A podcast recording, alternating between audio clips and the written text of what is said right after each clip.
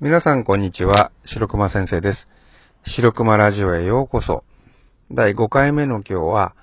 私を悩ませる症状のその3ということで、新たな症状をお伝えしたいと思います。私が苦しんでる症状いっぱいあるんですけども、実は。あの、その3つ目ですね。大きな3つ目なんですが、口の中の渇きなんですね。これね、あの、初めて症状が出てきた時には、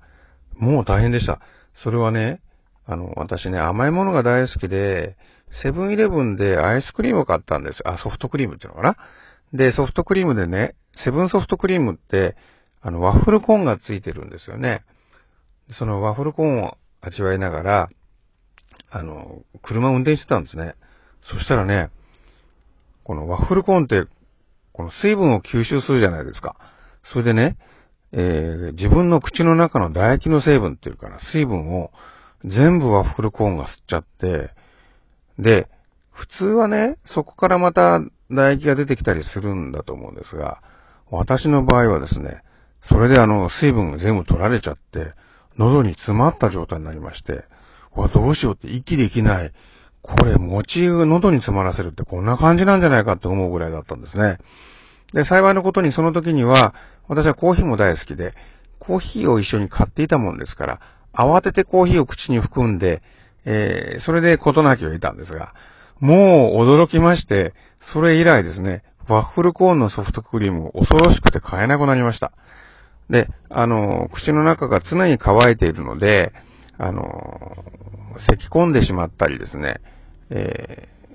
ー、歌を歌っても、こう一曲歌えなかったり、あるいはあの、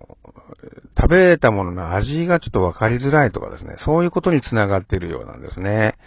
で、あの、これもなかなか厳しい症状ではあるんですね。で、あの、なんせですね、喋り続けるのが教師の仕事の一つみたいなところもありますから、その喋り続けるのが難しくなってきたということで、えー、最近はですね、ガムを口の中に含んでることが多くて、ちょっと不謹慎だなと思ってる人もいると思うんですが、これあの、そうしないとね、あの、ずっと喋ることができないので、あの、今は口に含んではいないんですが、えー、やっぱ5分以上喋るとかってなると、必要な措置になるのかなという感じがしています。はい。今日の第3回目は、あ、第5回目は症状の3つ目として、えー、口の中の乾きについてお伝えしました。ではまた。